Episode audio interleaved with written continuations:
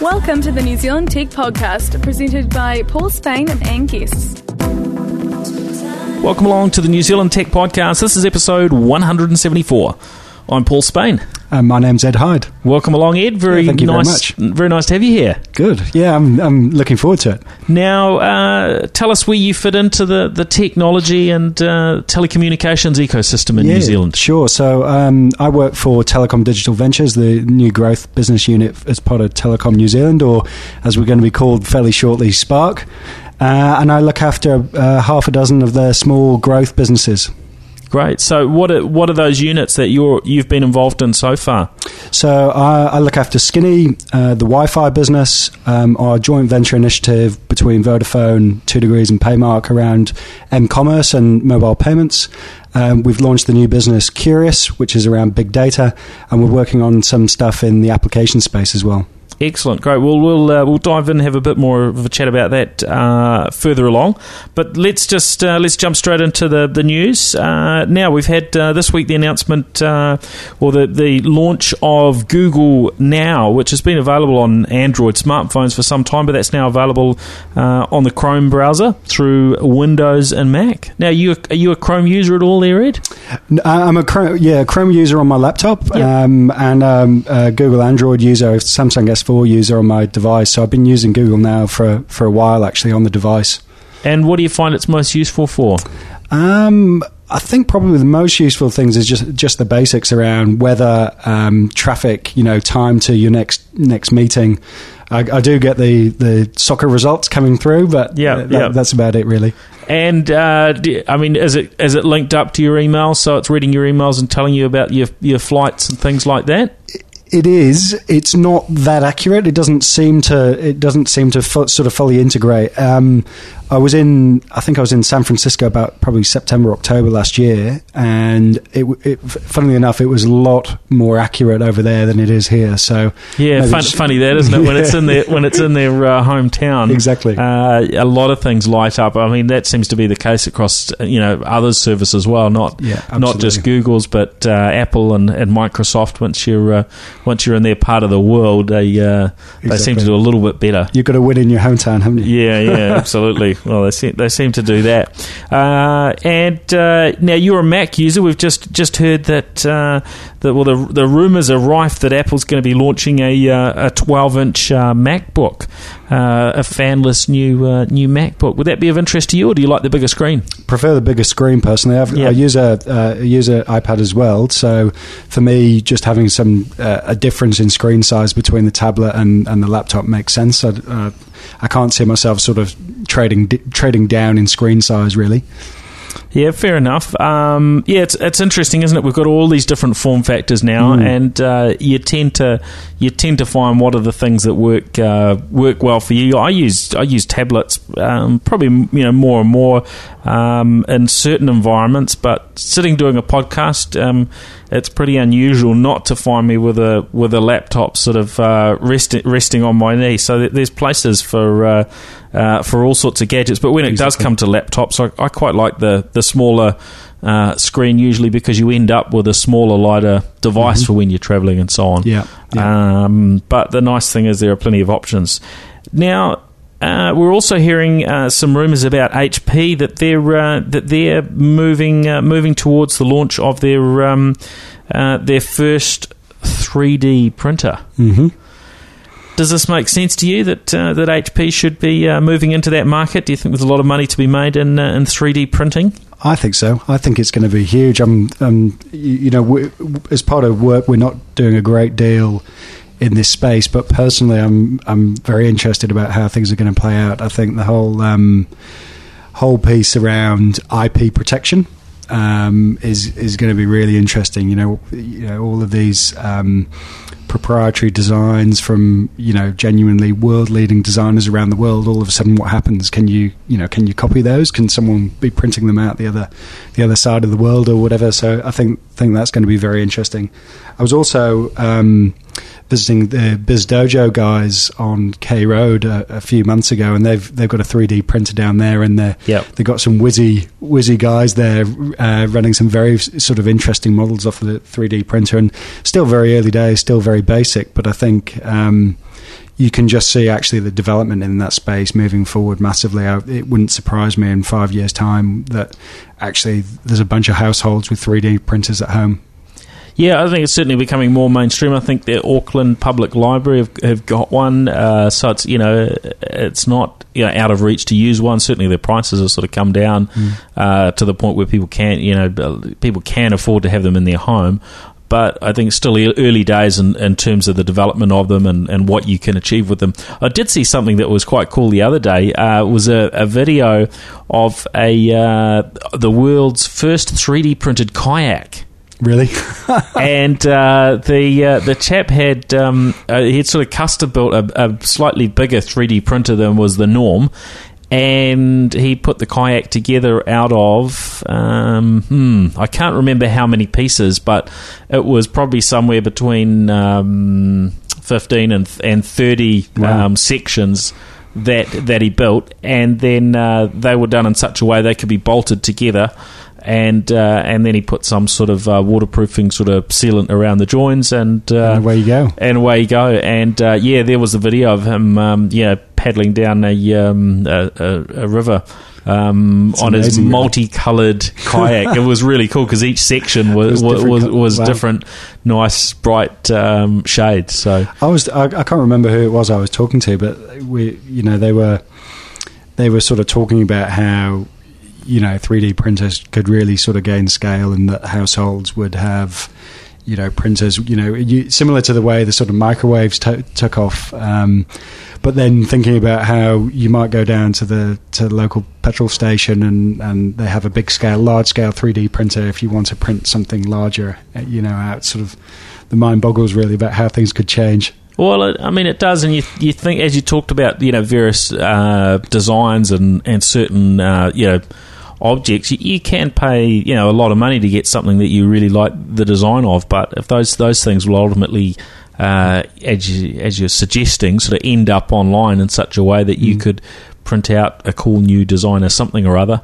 uh, yourself, it's. Um, it's mm. going to be yeah, it's going to be interesting to see uh, what business is built around the technologies, but also what the impact is, as we've seen an impact on uh, um, probably on music more than anything in terms of Absolutely. the way that that's you know distributed electronically now, and uh, you know artists who have have changed how they how they make their money in music is much more now around doing the live shows and so on, exactly. rather than around uh, actually you know selling selling CDs at their shows or, or uh, you know selling selling um, yeah physical media as they did in the past. Exactly. The, you know the other thing that's really exciting um, from from my perspective is all of a sudden it takes it levels the playing fields around scale efficiencies.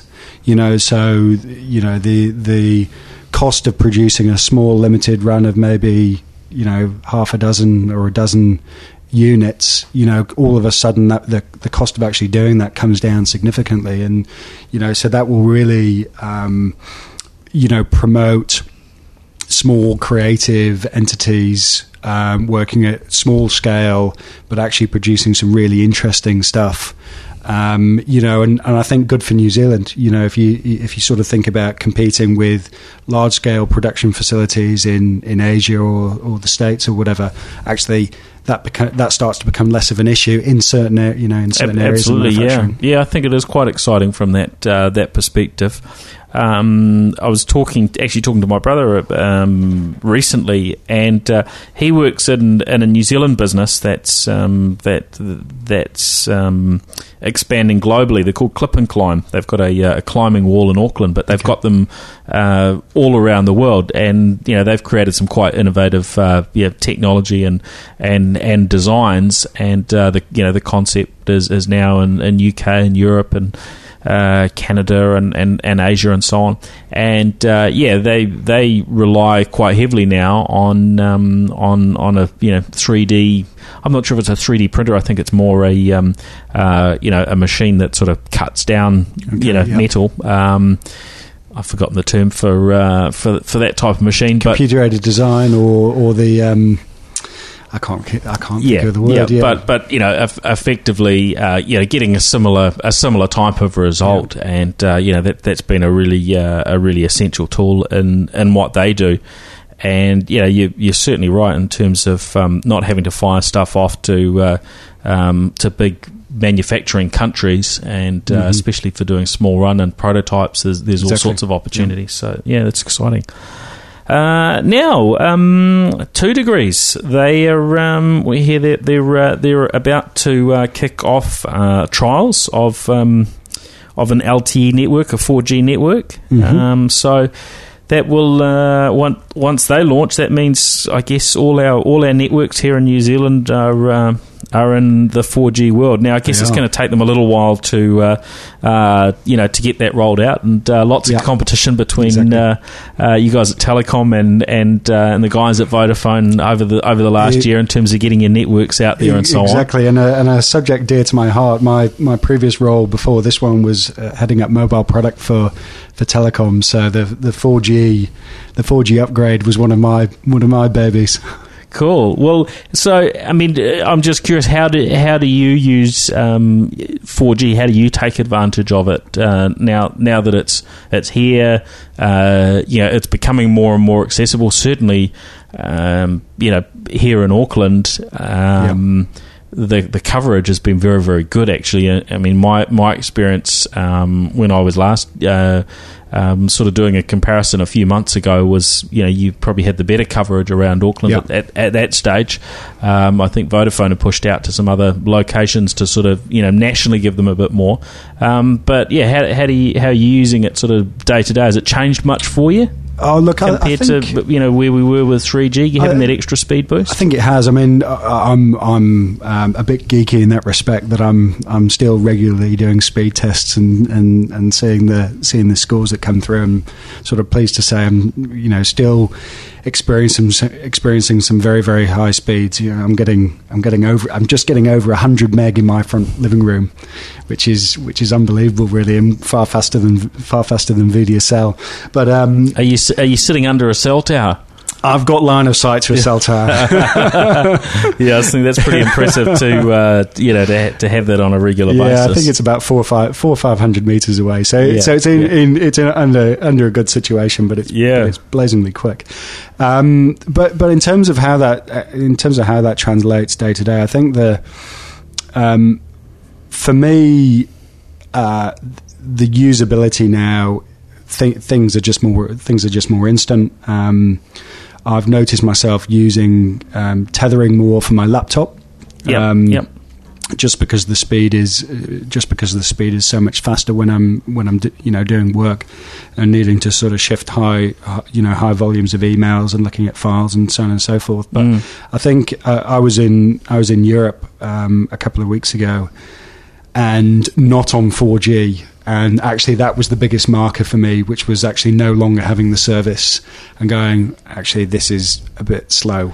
And also, what I've found when I'm roaming with 3G is it just seems that 3G isn't as fast in some parts of the world as Yeah. as what it is around around New Zealand. So it's not. It's it's you sort of got that double whammy. Not only have you been bumped down to 3G when you're roaming, you've been bumped down to a really poor version of Exactly. of I mean- 3G. I think we're we're a little bit spoilt, maybe partly because of our, our population size. I mean, you you'd know this actually. Could Yeah. probably tell me much better why there's that, that variance. Yeah. but I tend to notice that when I'm I'm Like roaming. Is the- that the same for you? I, I I mean, I think the, the, the sort of first point from my perspective is not all 3G mobile networks all 4G mobile networks, LTE networks for that matter, are created equally. You know, there's a there's a huge variation, um, which is which is largely you know dependent on how much uh, sort of capital infrastructure is is put in, and also the amount of load that's on the network. Um, if I if I think about my experience, my experiences around the world. Um, Europe, by and large, tends to be pretty slow. You know, 4G is 4G is available, 3G is available, but actually, um, the you know the quality of that service is poor. They tend to have less cell sites per head of population, um, less backhaul, so so the amount of the amount of traffic is choked um, coming coming back through the network, so everything Right. slows down. Um, the the sort of reverse, though, if you think you know, um, if you think about China um, and, and Korea, blazingly quick.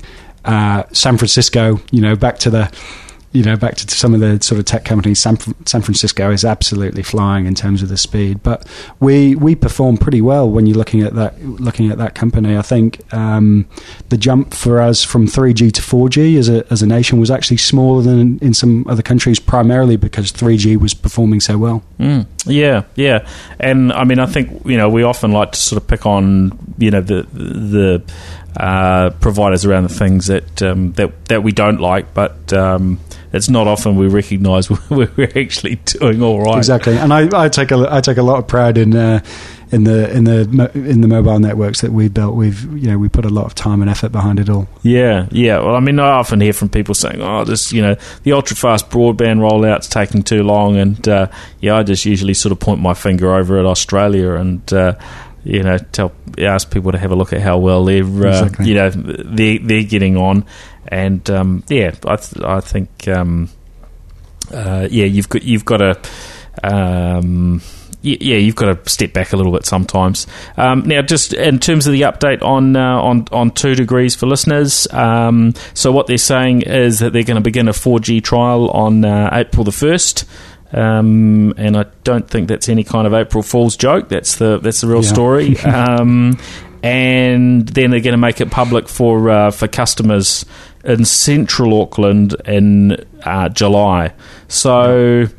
Yeah, it's going to take them uh, some time to, to roll out. Um, they're saying that uh, their 4G sites uh, in Auckland will uh, will will tripper, triple, um, will roll out to sort of ro- the wider region by the end of the year, uh, mm-hmm. and then availability in. Uh, uh, Hamilton, Wellington, and Christchurch is also uh, by the end of the year. So it's going to take them a while to sort of ramp ramp this stuff up. Um, but I think you know it's it's it's fair to say that um, 2degrees probably have to be a, um, a little bit cautious. Their revenues aren't at the same sort of level as exactly. um, as Telecom and, and, and Vodafone, and, and um, probably the way the way they're doing it is is going to be somewhat more. Uh, um, yeah, lower cost to probably uh, achieve, and yeah, exactly. they've made I mean, some other sort I mean, of dif- differences as I th- well. I think the investment, the investment that they're making is is more measured. Um, I think by and large their customer base will have a slightly different set of demands on the network, and it makes sense to actually, you know, delay the investment, but you know, you know, twelve to eighteen months behind ourselves and ourselves and Vodafone. And I think it's more a case of uh, of economics, really. You know, you have to make sure that you the, the, the customer demand is there, otherwise it doesn't make sense to, to do the build. Yeah, there's I guess there's also um, yeah, there, well, there, there's a level of yeah. You buy new technology on day one, mm-hmm. um, it's always going to be a little bit more expensive than it is um, six months, 12 months, 18, 24 months down the track, right? Exactly, As it becomes yeah. more mainstream. And I mean, I you'd certainly know those economics a lot better than I would, yeah. but uh, um, yeah, I, I, imagine that that um, gives them some uh, some some good savings overall. Exactly. Uh, now, interestingly, um, Microsoft are.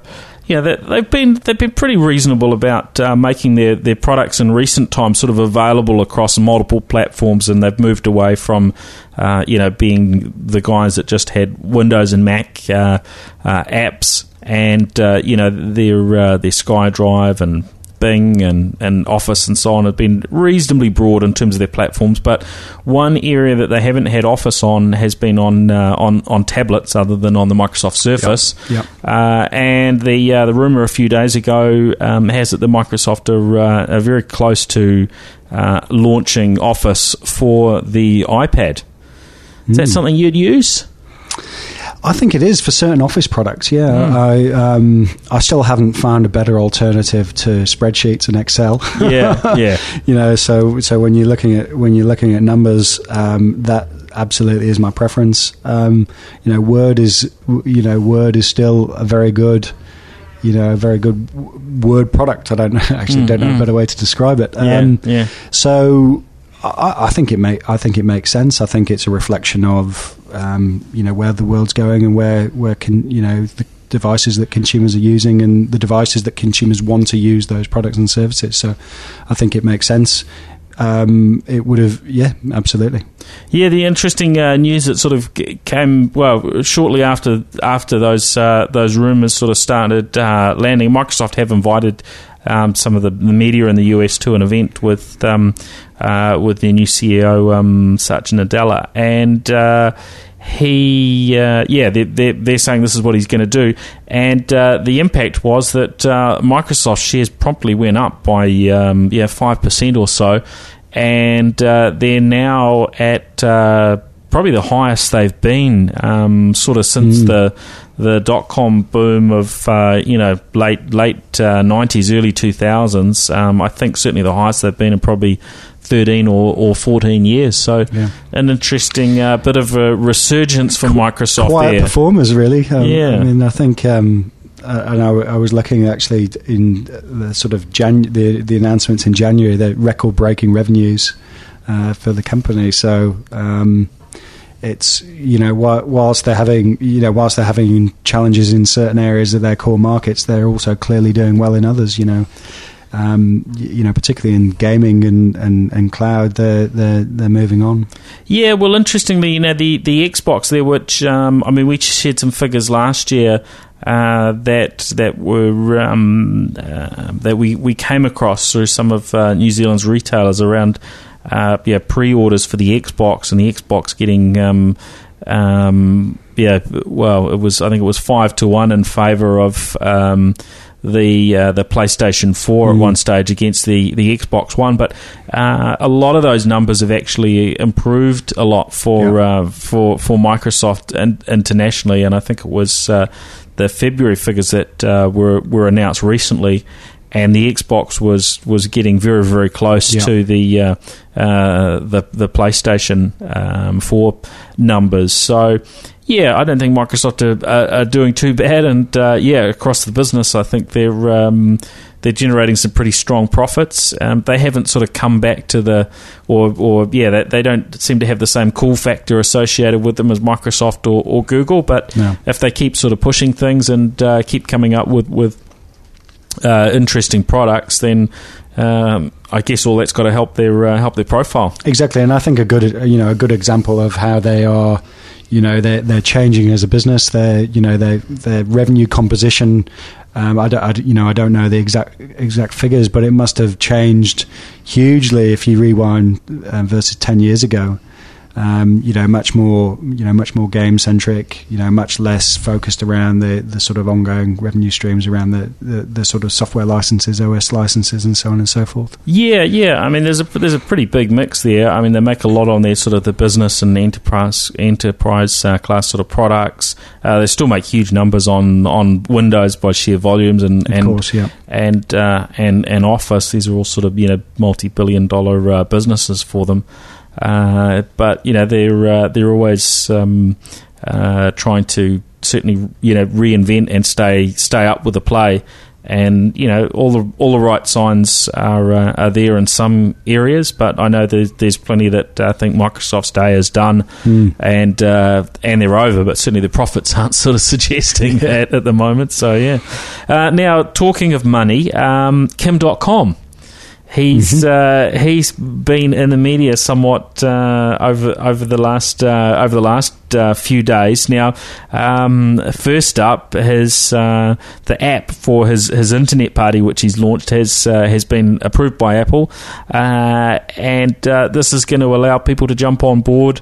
Um, with his political party and and sign up as members um, via an app, which is interesting. The first time this has uh, been been done mm. uh, in New Zealand, and uh, there was a there was a piece in the Herald saying that uh, uh, Peter Dunne uh, wasn't too pleased because when his party had issues with with not having enough members, they were advised that they couldn't sign people up online. Mm.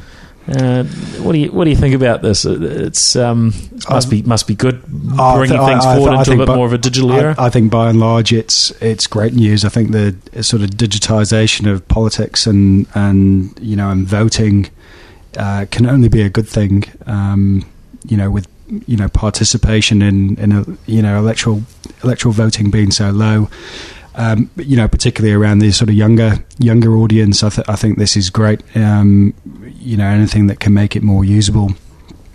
Um, you, you, know, is a good thing. I think the timing might be a little bit unfortunate. I can I can feel for for Peter Dunne, uh, given it wasn't wasn't too long ago. But uh, things have to move on. Things have to change sometime.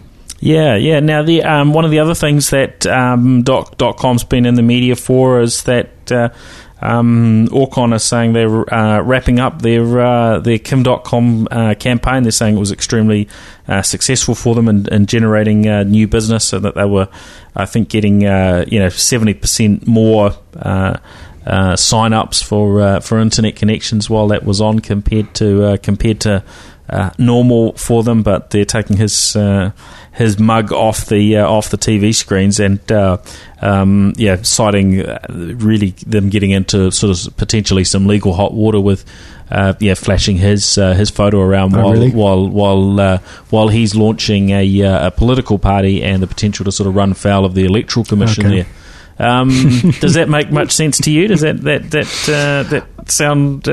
I don't begin to understand politics in, in great detail and what, what sort of oversteps the mark, but um, yeah, it, look, i in, in, interesting. Um, I, the, I've seen a lot of the a lot of the Orcon advertising over the over the past two or three weeks, and it's certainly got a um, a, a sort of character and a sense of humour that um, that's sort of quite quite refreshing in the marketplace. I, I do think there's a I do think there's probably a, a real blurring of the boundaries between what is business, what is advertising, and what is politics that, that probably does need to be resolved. So, Yeah, yeah, yeah. it doesn't surprise me. Yeah, well, uh, I mean, he's certainly the the profile's there now, isn't it? And uh, there's there's plenty of uh, stories of the past of uh, of people with high profiles, you know, um, in in various ways, whether movie stars or otherwise, that have uh, landed themselves in very good positions in politics. So. Uh, you know, at this stage, Kim Dotcom's not putting you know putting himself forward, um, and isn't in a position to uh, to, to get into Parliament himself. But uh, um, you know, who knows? Jump forward uh, twenty years, and uh, it might be Prime Minister uh, Kim Dotcom and uh, the Internet Party that are running uh, running New Zealand. There's an interesting thought.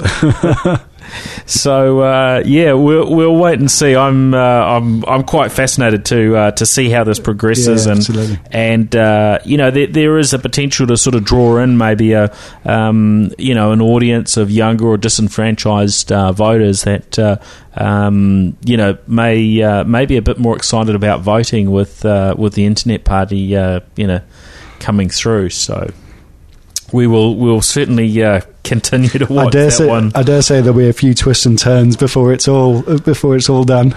Oh yeah, I would, I would think there'll be a twist and turn um, or or two to be sure. Yeah. Now, um, I mean, he, he really is all over the media this week, and and actually today, uh, you know, all of the big international media outlets have have picked up uh, the the story. I'm just looking at a at a Bloomberg uh, article uh, here, but uh, when when I went through uh, uh, on on Google News um, the the story of um, Mega launch, launching uh, on the stock exchange here in New Zealand was uh, was all all over the place. Uh, in fact, here it says that there are. Uh, there are 73 uh, news sources on this particular article Business Week, Financial Times.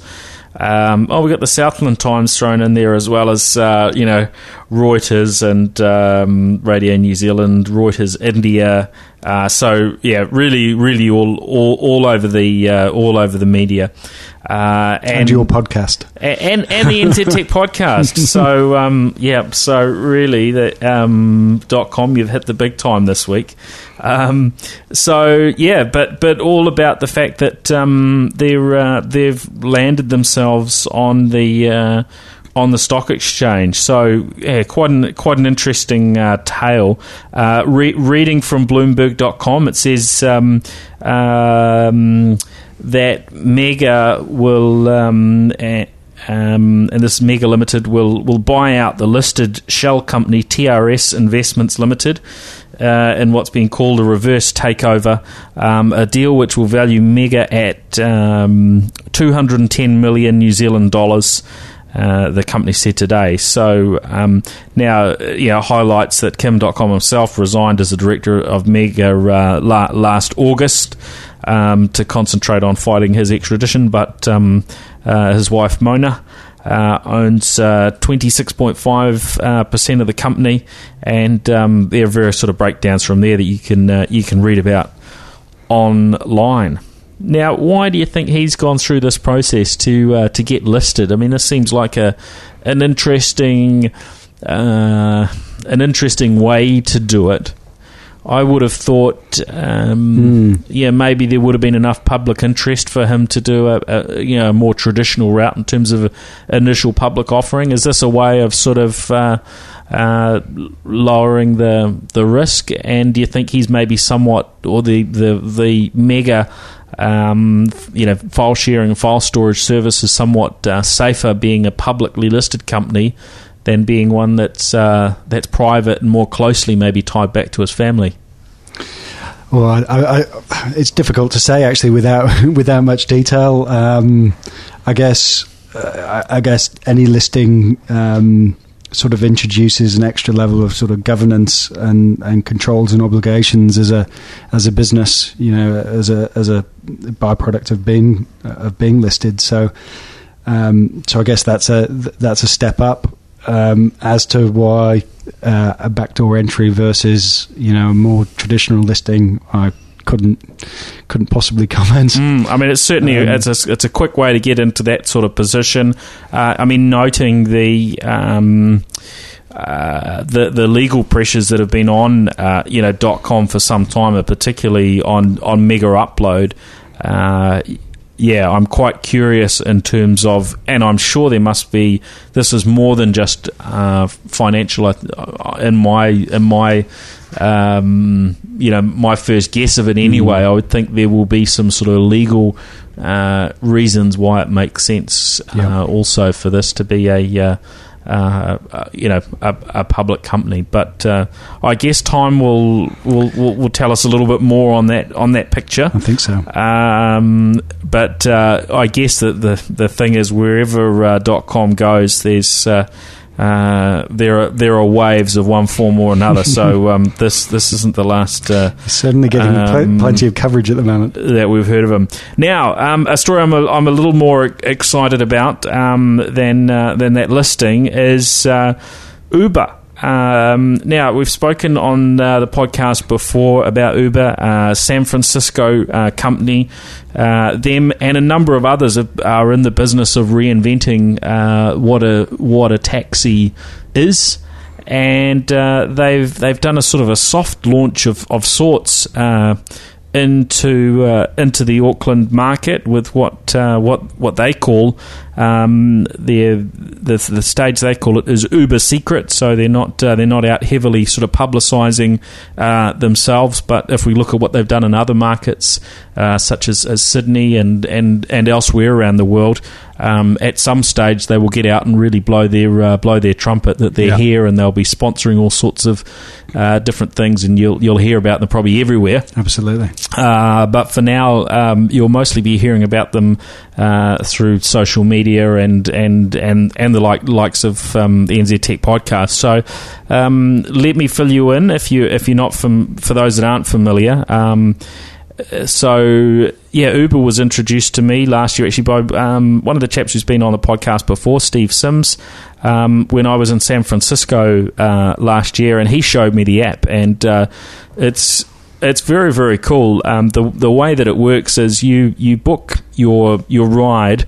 Uh, directly via the app, and uh, when you fire up the app, you can see where the various cars are that might be nearby to you. So you've got a handle on you know how soon somebody will be able to pick you pick you up. You can get an estimate of what the uh, what the fare will be. So you're, if you're in a different city, uh, that's pretty handy. And I guess one of the uniques about um, Uber for me is, and I know um, I know you've you've have you used Uber before? is it one of the other ones? I've used Uber, uh, sorry, Uber and Sidecar in Sidecar, San Francisco. Right? Yeah. yeah. So um, one of the things is when you're when you're traveling, uh, you don't necessarily you know know the number mm. for the local uh, the local cab company. So the concept of one company that's actually or, or, or a few of these types of companies that are actually really widespread around the world, I think um, is is certainly great for uh, for travellers. I remember when I used to do a, a lot of travelling and I'd be you know back and forth with various cities.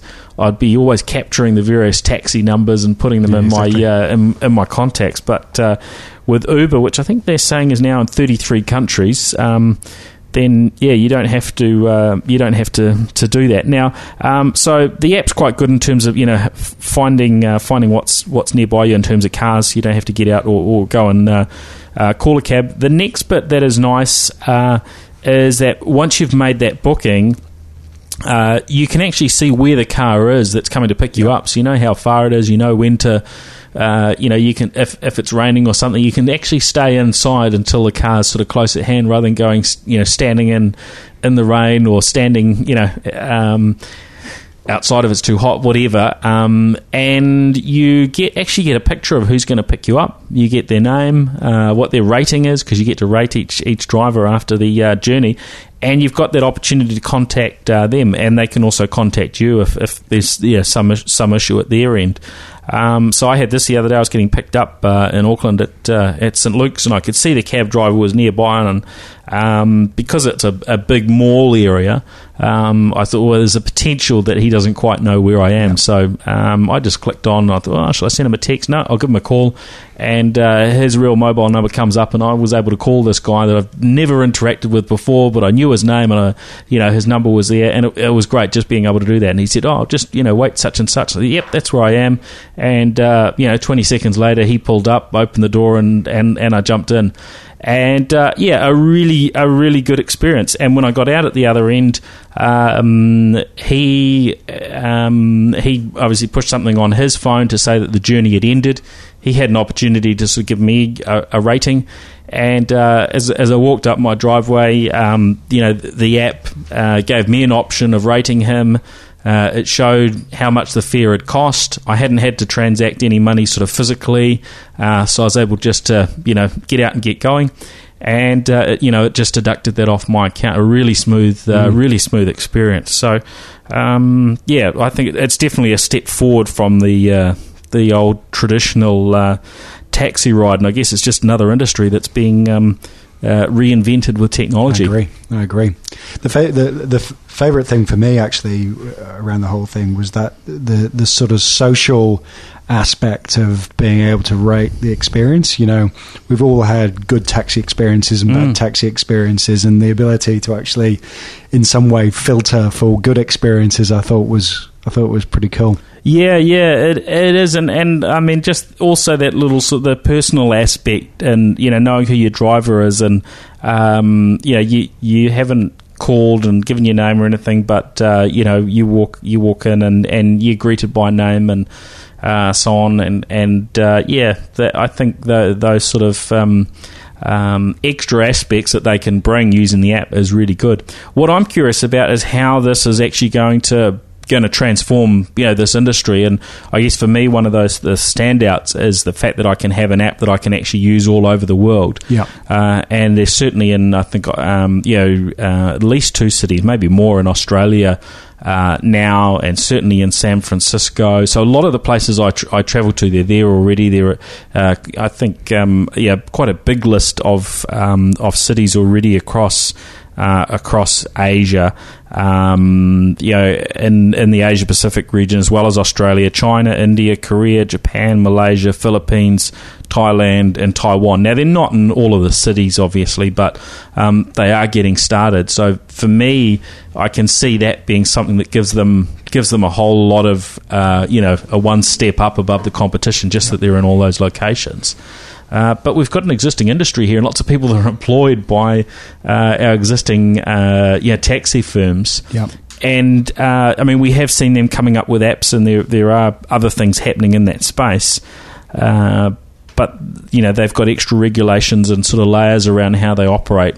How do you think that's going to transform? Any any any pick on that? Oh, it's an interesting question. Um, I think at a at a a macro level, um, anything um, that can be done to actually improve the customer experience and the efficiency of of taking taxi rides is is a good thing.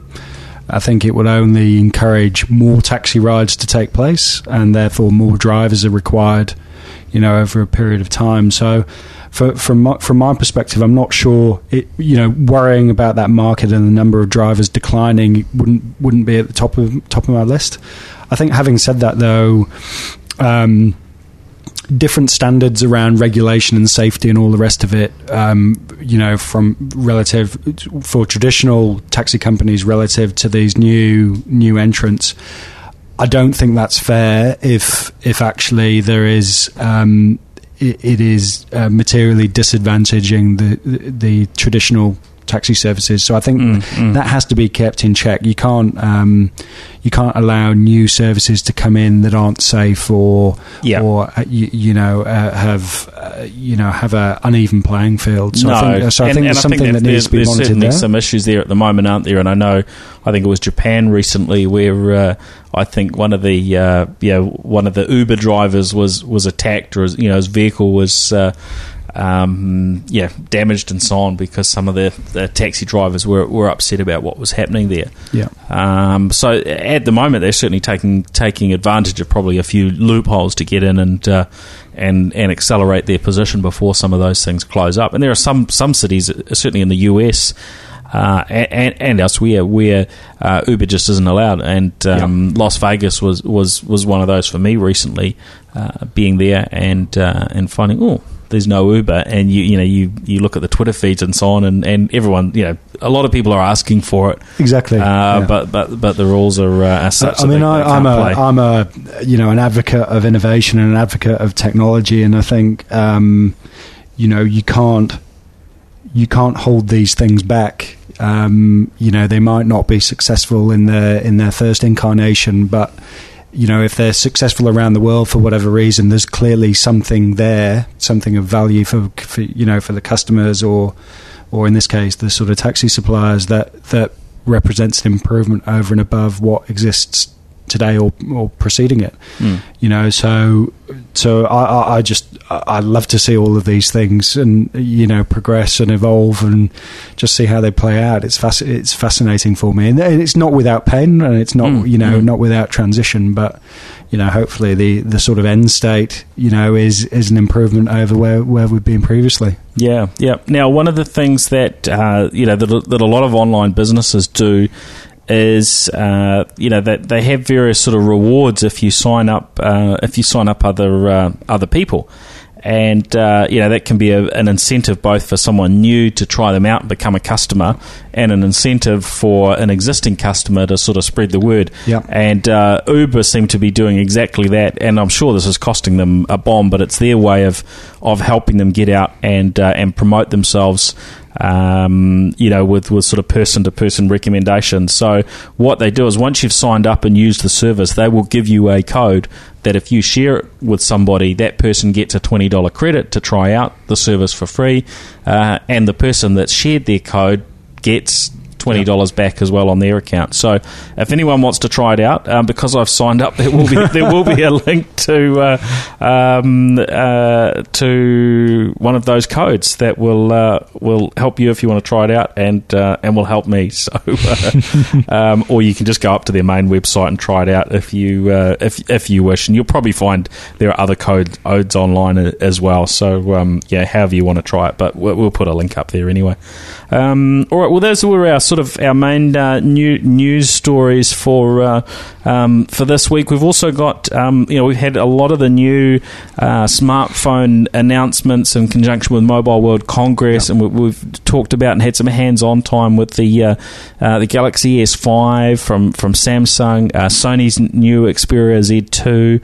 Uh, and um, and and since those have gone back, I've been using the uh, uh, on the Android so- side my sort of go-to phone uh, in in recent weeks uh, well, last last few months actually, the um, the LG G2, which is is is uh, sort of somewhere in between the previous generation of devices and this new next Yep. generation. Uh, but uh, one company we hadn't heard from is HTC, and uh, apparently uh, in a few hours' time we'll be hearing uh, the announcement on their new uh, HTC One Mate or M8. So, um, so if you're in, interested in uh, in keeping up with the very latest, then uh, have a little bit of a look out online, and uh, I'm sure those details will be up there soon. There's already uh, a supposed uh, video leak of. Uh, of that as well, but it's only only a few hours away until uh, until that one launches. Um, but now, Ed, I'm I'm very keen to hear a little bit more. Now we've got you got you here pinned down on the show. A little bit more about telecom uh, digital ventures Yep. which is, is where you sit. And uh, I mean, you've been involved really in a in a whole bunch of projects, and uh, digital ventures uh, seems to be. Um, a a fairly interesting part of uh, new part of telecom. Can you tell us how Digital Ventures sort of came about and what uh, what its purpose is? Yeah, abso- absolutely. So, um, uh, digital ventures or TDV, as we as we sort of call it uh, internally, um, really got created in May, April, May last year. Um, so we've you know we've been going about about eight, eight or nine months or so, and and really. Um, we were given the mandate to create some new growth for telecom in in um, uh, in either uh, traditional sort of markets and product sets where we're underrepresented. So so Skinny's a really good uh, good example of um, you know mobile prepaid, but in in uh, in a market uh, you know in Auckland and under 35s where we were underrepresented. So So that is part of the, the Digital Ventures because that's been around more than eight or nine months, hasn't it? It has been more, around more than eight or, eight or nine months. Actually, that's a slightly longer story. So, so uh, I was I was actually involved um, two and a half years now, actually, with with all of the sort of skinny strategy work. So, Right. skinny is actually a good example. It's done. It's it's almost gone full circle. So, sort of involved in the very early days. It, it went off. It got uh, run run out of the retail business with you know with with some guys there. It came full circle and, and ended up back within TDV under under me. So, I've I've I've had my baby back for about six months or so. Great, great. Um, and and then th- and then so and then in adjacent markets and thinking about other products, wh- Yeah. which is w- where you know more of the noise is at the moment. We're thinking about actually what are the products and services that are complementary to our traditional fixed and mobile services. You know, so uh, uh, OTT video or, or, or Show Me. Uh, as as as it was, or about to uh, uh, about to be renamed, is a good example of where, um, you know, the access services of fixed broadband, be it fibre or VDSL or ADSL or or even mobile, are now getting to the stage where the delivery of video services is is absolutely fine and easy, and, and people are doing it on a daily basis, and it really opens up a new opportunity for for media and content in, in New Zealand, and and you know we're we're giving it going to be giving it a good old go. We see that, that there's Yeah. a great opportunity there. Um, you know, other So, so just sort of look, looking looking at that one. Um, so, Show Me TV or Sparkflix or whatever it's going to uh, end end up being being called. Um, now, that's sort of been been touted as a little bit of a uh, you know a Netflix for New Zealand. And of course, there are some players in the market, QuickFlix and and the like already that have various offerings. Um, what's going to be yeah, just give us a rundown on on what um, Show Me TV or Sparkflix or whatever it ends up being called um, is, is about. And I know that you know you you, you haven't uh, finished in terms of your announcements, but just just a you know a, a run through on sort of the highlights of what it's about.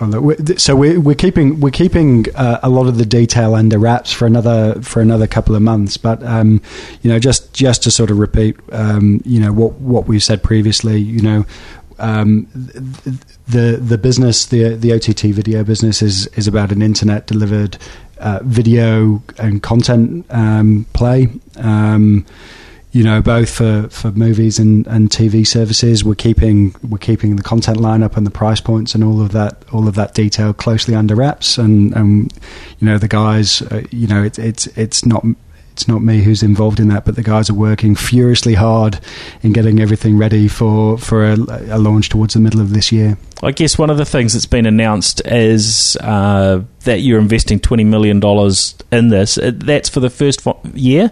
Is that what that I number is I about? couldn't possibly comment. Paul. Good, that's sort of public information, though, Yes. isn't it? That, that Yeah. that's that's a sort of committed investment. Yeah. Or is it, or is, was it not clear whether that was over a period of time? Um, I think that was a, that was part of the annual uh, uh, financial sort of you know Yeah, results. I- so they probably would have been talking in a financial year. I think the the reason for the hesitation, I think it was a multi-year investment, but I'm not Okay. sure over how many years Okay. the 20 million was was spread. So. Okay, because that's going to make quite a bit of difference, isn't it? Because the amount of money that um, that you can in, invest into content, that's really going to be you know a really big key, isn't it? In terms of you know getting the, the, the great programs that maybe others don't have access to, and making those you know available on demand. And uh, you know at the moment, people get hold of content through a whole lot of mediums, but uh, you know traditional TV is certainly uh, lessening. Uh, but providers like QuickFlix have struggled because maybe they haven't had deep enough pockets Yep. to actually get really the best content. Um, but I mean, if you guys have got a lot of, you know, you've got a, a, a probably slightly deeper pockets than say uh, QuickFlix, who, um, you know, they don't have the the um, the backing of of of a, of a telecom sort of behind them. Um, should be able to give you some pretty good content. Is that your your exactly, expectation? exactly. Look, uh, the- there's not there's not too much I can say about the detail other than um, we're very clear that content is absolutely key in the success of of, of the service, um, and, and we need to make sure that we've got an absolutely great content lineup. Right. So you're taking that side of it extremely seriously. Yeah, abs- absolutely, Yeah, absolutely. Yeah, yeah. And I mean, the area that QuickFlix has sort of been become, I guess, um, you know, known for in part is that they've they put a lot of effort into getting their apps across a whole lot of a whole lot of platforms. So you can you know you can flick on your Xbox, your PlayStation, and um, you know uh, TVs and, and so on. There's you know a whole broad range of devices that can carry the apps is that part of that you know that chunk i think they said out of the out of the 20 million you know maybe 15 was content the other 5 goes to Yep. Apps and, and other developments because you've got developers in house haven't you so that, that they're probably easier in some ways for The- you to develop apps and, and then some of the others Yeah, look, the, the, the, there's a te- there's a team in house developing. It will be a ro- it will be a rolling roadmap of of um, of capability, starting with uh, you know a relatively narrow range of devices that we can serve content to, and just build Right. and building out over time. So right yeah, okay okay well we'll uh, we'll look forward to more on that in, a- in a couple of months but watch yeah I mean, watch this space. it's um, I you know I think it's of interest to to a lot of us, and particularly as faster and, and better internet connections become uh, more accessible, then that obviously becomes more uh, more practical. Uh, and now other other projects from um, Digital Ventures, we've we've chatted about a, a, a couple already. What are the other things that um, Digital Ventures or, or th- that you've been involved in? Um, so, so the the other um, pieces of uh, pieces of work or small businesses that I've been involved in, uh, you know, clearly Skinny, which we've just mentioned, um, responsible for the Wi-Fi network, which we've been really pleased with how, how that's gone. Um, you know, we're we're approaching a thousand we're approaching a thousand access points this year. We've got well over hundred thousand regular regular users of the service. That's growing every month. Um, we've So you are finding a good strong uptake. It's not just you've rolled it out and no one's using it. You No, are- no, absolutely. We, we've got um, five percent of sorry the the data traffic that's going across the w- Wi-Fi network is equivalent to five percent of the data traffic across the mobile network. So so it's actually quite quite significant over you know over the last twelve months. And this is a free service, isn't it, for most telecom um, mobile subscribers? As there's sort of a, a level of spend that you've got to have, and once you're above E- above e- that, was it ex- twenty nine dollar sort of accounts and, and up get that free um, access? Is Yeah, so right? so it's available on on nineteen dollars nineteen dollars above Okay. and above on prepaid and Okay. all of all of our postpaid customers, including both our consumer and business customers. So- okay, so it's very broad in terms of It's- access. It's, yeah, very broad Yep. in terms of access. Non-telecom customers are also able to access the service at um, you know nine ninety five per per month. So it's not it's by no means sort of closed to closed to non- non-telecom customers. right, But it, and in both cases, you get that gig worth of data on Absolutely. through the Wi-Fi. day. Absolutely, yeah. yeah, okay, Yeah. okay. So it's, so that's that's been great. Um, you know, and then and then the other business that um, I've been quite quite pleased about, and we'll have probably have some more information over the next couple of weeks. Is Qrious, the bi- big data business. Yeah, yeah. Look forward to hearing um, some more on that uh, next week. Now, um, a quick one on the Wi-Fi. How do you measure something like that that, that you've put out? How do you measure whether that's whether that's successful? Are you, I mean, because you probably can't tie back and say, look, we've won these mobile uh, new mobile customers because of Wi-Fi. Um, or maybe you can. Maybe you you know you're surveying a, a whole We're lot doing of we're doing a bit of work on that. um, but but it's you know it it, it is um, you know it's it's hard to know which you know how effective I guess some of those uh, in, initiatives are. What, Yeah. what do you, how do you do that from Look- a business look, perspective? some of, some of the information's commercially sensitive, Mm. but we we do we we've put a reasonable amount of effort in over the last couple of weeks to to really assess. Um, how much value it's adding because you, because you're right on the surface of it, it, it is quite hard to measure but we think you know we, we, we, we think we've got the analysis right. We've been talking to customers. We've been finding out how important they think Wi-Fi is relative to other buying factors like price or quality of network or um, speed and device choice and so on and so forth.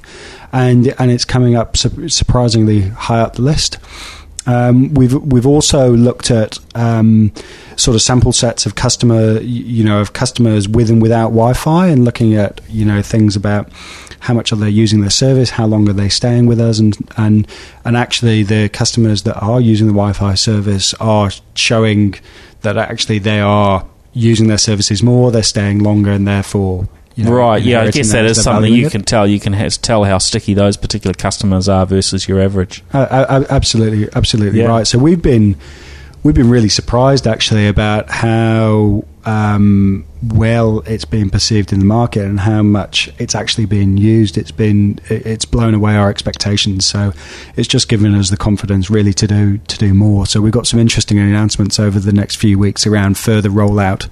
Um, so you know more and more coverage and more and more access points. Great. I'll be uh, be interested to hear that. Now, um, usage of of mobile networks is is I guess a bit of a challenge for some of us, and, and we, we were chatting sort of before we uh, before we started, and I hope, hope you don't mind me sharing it. But you, you talked about um, you know you were- you're using sort of five, I think you said five to six um, uh, gigs with you know worth of data a month. Um, part of that is probably a reflection of the role that you're in. Uh, you know that you're trialing these things all the time. As you mentioned, you quite often do speed tests and so on. That uses up a bit of data and so on. Um, but for the you know for the average user, whether it's you know whether we you know just uh, you know have a consumer type account or it's an account paid for by by a business, um, getting access to that sort of level of data. Uh, yeah, isn't the norm. The, the Yeah. plans still make that uh, reasonably expensive. I mean, how do you pick that that, that things are going to change over the next sort of twelve to twenty four months in terms of uh, yeah making that sort of use more accessible, so we can be a lot more relaxed and and just decide, hey, I want to do this and I'm going to do it without having to sort of think about, oh, what's that going to do to my um, my data cap or to my bill and and, Yeah. and so on.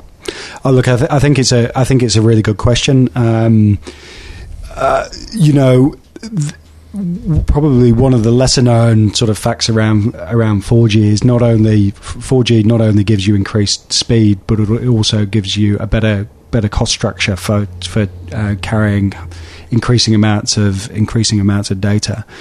And so as we as we roll out the mobile network, uh, uh, and, uh, sorry, as we roll out 4G coverage, and more and more of the data is being transported across 4G, over time our cost our, cost base to to support that level of data declines. Right. Now, now the challenge is is at the same time though the amount of data being used on a per per user basis is is growing at a Just keeps a going up, serious doesn't it? Yeah. So Yeah. actually, the amount the amount that customers are paying on a monthly basis is not actually decreasing because the cost is decreasing. The the, the data explosion is actually offset offsetting that data growth. So we have a we have a big challenge, uh, uh, and particularly in my particularly in my previous role, which is how can we cope with ever you know ever increasing data volumes, but actually keep the co- keep the cost base and the infrastructure base under control. That was Mm, mm, you know, mm. probably what I was spending about a third or forty percent of my time just just trying to work out trying to work out how we do it. But I, I think the sh- the short answer is over time the amount of data in the in the bundles at a given price point will increase, but it's just a matter of, of how quickly that how quickly that changes. But it is it is changing. If you think about the amount of value available at a given price point this year versus last year or two years ago or three years ago, actually there's significantly more data available at a, at a given price point. Yeah, for sure. And and uh, I mean some of those you know very basic uh, yeah plans like the nineteen dollar plans.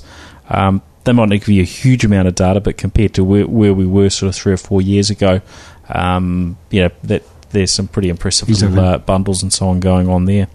Okay, uh, well that's uh, that, that's interesting. And um, BigPipe, where does BigPipe fit into the picture? Um, not one we've heard a, a huge amount about, but but tell us uh, tell us about this new new one. Yeah, l- look, uh, BigPipe is, is not is not one of mine. Um, uh, it's a guy called Ollie Smith who's who's looking after looking after that business. Um, look, it's f- fascinating from from my perspective. Uh, Ollie and the guys have have done a great job um, building what is a mini ISP. Um, super light, you know, very very low cost build, um, almost entirely um, self service or online orientated. So super efficient, um, very very slick sort of online sort of ex- ex- execution. You know, no frills, um, really to hit uh, you know a super aggressive price point. Um, we've decided to to do away with um, bundles of bundles of data. So to Right. effect, in effect, they're unlimited, but but you buy based on the speed um, that you're you know that you're interested in purchasing from you know from a from a slightly thr- throttle speed up to you know up to sort of unrestricted. So um, we think we've sort of changed the model on its head a little bit actually and come up with something quite interesting. We're not um, we're not marketing hard Mm, at, the, at the moment, but the numbers are sort of ticking along, ticking along nicely, and there's a we're in a phase of sort of bedding in, refining the processes, making sure actually the customers who who are joining are su- super happy. We're we're getting a bit more confidence, and then we we we can you know put a bit more marketing in and look to sort of accelerate that business. Right, right, yeah, because you've got your unlimited um, ADS ADSL uh, service, seventy nine dollars a month. Um, the VDSL uh, service at at ninety nine dollars a month. Uh, yeah, pretty competitive uh, They uh, price points. Now, one thing I you know I have heard, and uh, I know that um, this sort of got brought up on the the Geekzone site, and I'm not sure if you can comment on it, but um, one of the highlights was that to go with VDSL through um, uh, through BigPipe rather than the traditional method of of um, um, putting in a, a sort of a ADSL or VDSL sort of splitter into the house, Yeah. as it would just sort of be plug in and uh, and see how you go, would Mhm. potentially um, uh, yeah would have the impact of you not getting as good a speed as you might do if that was Yeah. put in, but it saves you a little bit of money. Mhm. Um, but the other flow-on effect is it might affect other customers on the same um, on the same ex- exchange because of the way that that, that, that works with um, the noise across the line and so on. Have you I- heard about this? No? I haven't. Okay, okay. and uh, I'm I'm a I'm a mobile guy through through and through. So I'll all right. Well, we'll let you off the hook refer, on that refer one. to one of my colleagues. Yeah, but we, we, we'd be quite keen to, um, you know, just to, I guess to hear hear back on that whether we've Okay. got the wrong end of the stick Oh, or, no, or whether there is some, uh, you know, potentially some uh, some impact on uh, on other customers. And I thought that it was. Uh, um, yeah, it, I mean, it's always interesting to hear of, of you know new businesses, new entities doing things a different way. Um, but I was just curious: is is that as bad as it uh, uh, it, it, it I- sounded? Because the, the, I mean, the rest of the model for BigPipe sounds sounds Yeah, really exactly. really really interesting. But look, be, I, I, I can't I can't confidently No, no. say one way or another, but I, Sure, I sure. would be surprised. I would be surprised if if we've done something like that that's causing problems. But I'll, Yeah. I'll take it away and I'll get Ollie and the and the guys to to take a look. Mm, mm. Okay, no, that's uh, that's good. Well, I think that uh, that just about uh, wraps it up. And unless you've got any other uh, um, you know gossip or secrets to tell us about what's happening in the in the telecom uh, world, there, Ed. Uh, no, no. nothing that won't get you into any trouble. Yeah, exactly. exactly. I yeah, don't think right. Well, any- after we well, after we stop recording, we can we can probably Exactly. discuss I those. uh, Everything I do know probably will get me in trouble. th- th- those other things. So, um, hey, it'd been uh, great to have you on the podcast, Ed. And uh, now, you know, good good to hear. Um, you know, always good to hear when, when I guess a, a, a bigger business and telecom really is at the at you know at the big end of the scale as far as this country's concerned. But when a, when a bigger business is is um, uh, you know light on its toes and thinking entrepreneurially and, and, and really looking at how it can uh, you know serve its it, its customers in a in a relevant way, uh, and and it seems to be happening more with bigger businesses than than in the past. And I think you know the internet is a big part of that.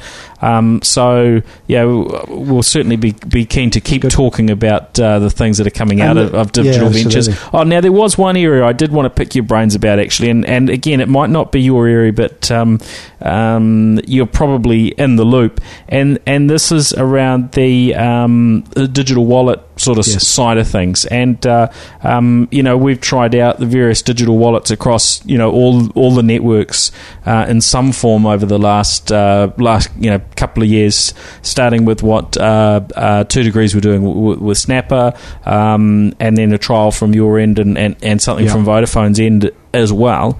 Um, how's that side coming along? There seem to have been some sort of changes in terms of the the Android technology that these things sit on that potentially. Uh, impacts it. I know there was there was talk with with um, one of the one of the trials uh, last year. I think it was your one um, that you know would probably be launched. There would be you know some sort of digital wallet ability for Yeah. average Joe customer to start making payments uh, using their phone instead of their credit card to, to tap and pay, as it were. Yeah. Um, what's happening?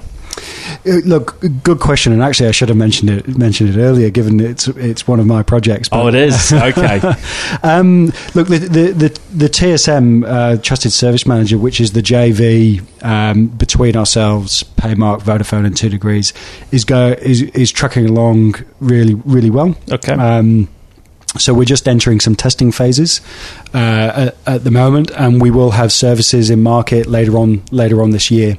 So, so basically, as a um, and tho- those services will be offered by um, a, a number of the major existing retail banks today. So, so you will, be, you know, by and large, as a as a customer of one of these banks, you'll be able to pay by, uh, sorry, pay via your checking account or your credit card account.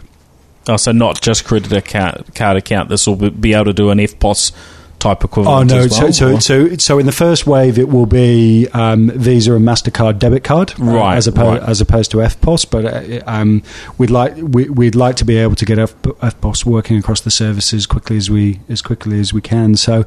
Um, it's taken um, it's taken a little bit longer than we'd anticipated, just by nature of the number of different parties involved. If you think about, um, you know, all- the the mobile operators, Paymark, and also the retail bank, so it's been a bit more complicated to deliver. But I think ultimately, where we're getting to is actually um, uh, getting to a really great ecosystem of payments um, for Kiwi, you know, for Kiwis using using their mobile, and they don't need to change the bank that, and they don't need to change the bank that they're with, which so so very much a sort of user friendly um, service. And then thinking, uh, you know, over the slightly longer term, actually around non payment services, so uh, you know, transport, loyalty, and so on and so forth. Um, you know, I, I could really see a, a, a stage where actually your mobile wallet actually is, you know, very important, and you can get to s start to think about actually, I'll leave I'll leave my wallet at home. Well, it's certainly annoying at the moment. All the all the cards and things that you tend to have to carry around for, for various things, whether Mm. it's yeah public transport or payments, or, or as you say, sort of the, the, the loyalty type uh, you know cards at the, the supermarket or gas station and so on. So exactly. um, that that would be very nice. Now, um, one of the technologies that that was really it has been a key key part in this um, to date, certainly with the with the trials I've been involved in, is, is the near field uh, communications Yeah. capability. Uh, w- you know, wh- which is in you know, I think probably virtually every uh, Android and Windows phone today. Yes. Um, Apple, you know, haven't been playing in that yeah. in in that space. Uh, how important is is is that technology to this at the moment? Is it an essential part to uh, to make it work in terms of the where, where things are at the moment? Yeah, I, I, absolutely. NFC, the NFC technology is is an integral part in in the overall service. Um, there, there are a couple, couple of reasons for that. That you know, the, the, probably the number one reason is actually the payment terminals that are in retailers today. Sure, they're they're, NFC capable. Any any yeah. other technology solution would require a separate you know a separate set of t- terminal equipment out there. Mm. The cost of doing that is just is just super super high. Um, you, you, know, Apple the, the Apple equation is is something that we're taking seriously. We we know we need a solution for Apple. You know, because of their market share, we're hopeful um, that that you know Apple will come around and, and ship with NFC, but you know there are no no guarantees and no clear signals at all. So we're looking at we're looking at some alternates to, to get Apple working within the within the wider ecosystem, so it can be part of it. Okay, okay. Um, all right, we'll look forward to hearing a, a little bit more about that uh, further down the track. Um, I'm just looking at the time. I think well, we've uh, we've, just, bro- we've, broken our time limit. I, I, just wanted to go. I just wanted to sort of round things off with. Yeah. You, you asked me if the, if there was anything else to share, and I, yeah. I just uh, you know wanted to get a sort of pitch in for telecom that we've um, you know we've we placed a sort of significant amount of um, effort and resource behind digital ventures to to really sort of try and add a wave of innovation um, to to complement the main brand and the main services that that we have. And and sort of increasingly now we we really hopeful that we've got a service, you know, a service offering for everyone across the portfolio. So, the, the sort of key takeout for me. Mm, okay, well, uh, good, you know, good luck on, on that as you keep doing uh, new things. Uh, now, in terms of tracking uh, tracking you down or, or digital ventures uh, down, there's what's the best places? There's some social media channels. I think there's there's a Twitter account there, there are, there's, and, there's and, a, and, a, website. And there's so a Twitter account, tw- Twitter account, and Telecom Digital Ventures website, which um, is r- relatively sort of lightweight, so it just gives a gives us uh, provides a bit of an overview of what we do. But um, you know, the, the the main way of getting hold of us would be via Twitter or, or via email addresses or LinkedIn. Yep, yep. Okay. Hey, that's great. Well, um, thank you very much for joining us, Ed. Thank you, Paul. All right. Uh, thanks, everyone, for listening in. We'll catch you on the next episode. See ya.